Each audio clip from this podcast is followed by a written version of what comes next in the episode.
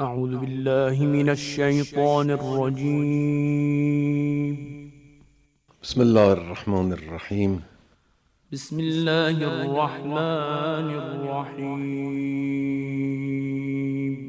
اونچه ما از مجموع معارف قرآنی استفاده می کنیم و در میابیم این است که مطالبه اسلام از مسلمین ایجاد نظام اسلامی به نحو کامل است. مطالبه اسلام تحقق کامل دین اسلام. ما در معارف خودمون چیزی به عنوان دین حد اقلی نداریم. الذين جعلوا القرآن عظيم بلکه در قرآن کریم در موارد متعددی اکتفای به بعضی از تعالیم دینی دون بعضی مذمت شده است. الذین جعلوا القرآن عظیم. اشاره به همینه. یا آیه شریفه و یقولون نؤمن به بعض و نکفر به بعض ويقولون نؤمن ببعض ونكفر ببعض. که مربوط به منافقینه. حتی برخی از بخش های دین که خیلی برجسته است مثل اقامه قسط لقد ارسلنا رسولنا بالبینات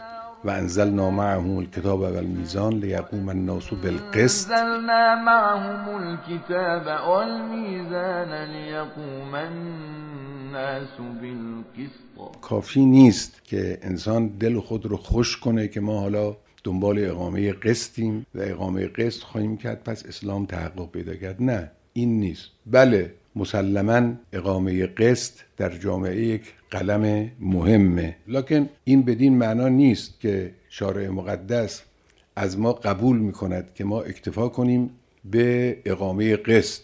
ولو برخی از احکام دیگر اسلام مثلا مورد بیتوجهی قرار بگیره نه. آیه شریفه میفرماید که الذین ان مکناهم فی الارض اقاموا الصلاه و آتوا الزکاه و امروا بالمعروف و نهوا عن المنکر. الزكاة وأمروا بالمعروف ونهوا عن المنكر.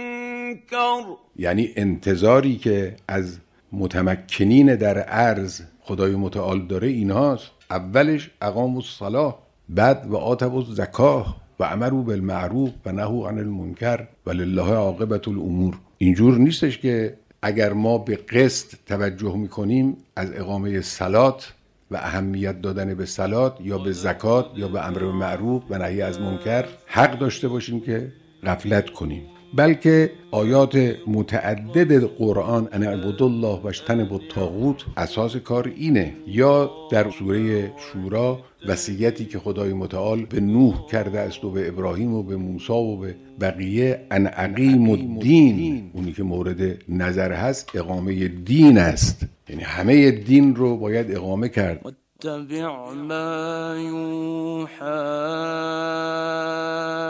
إليك من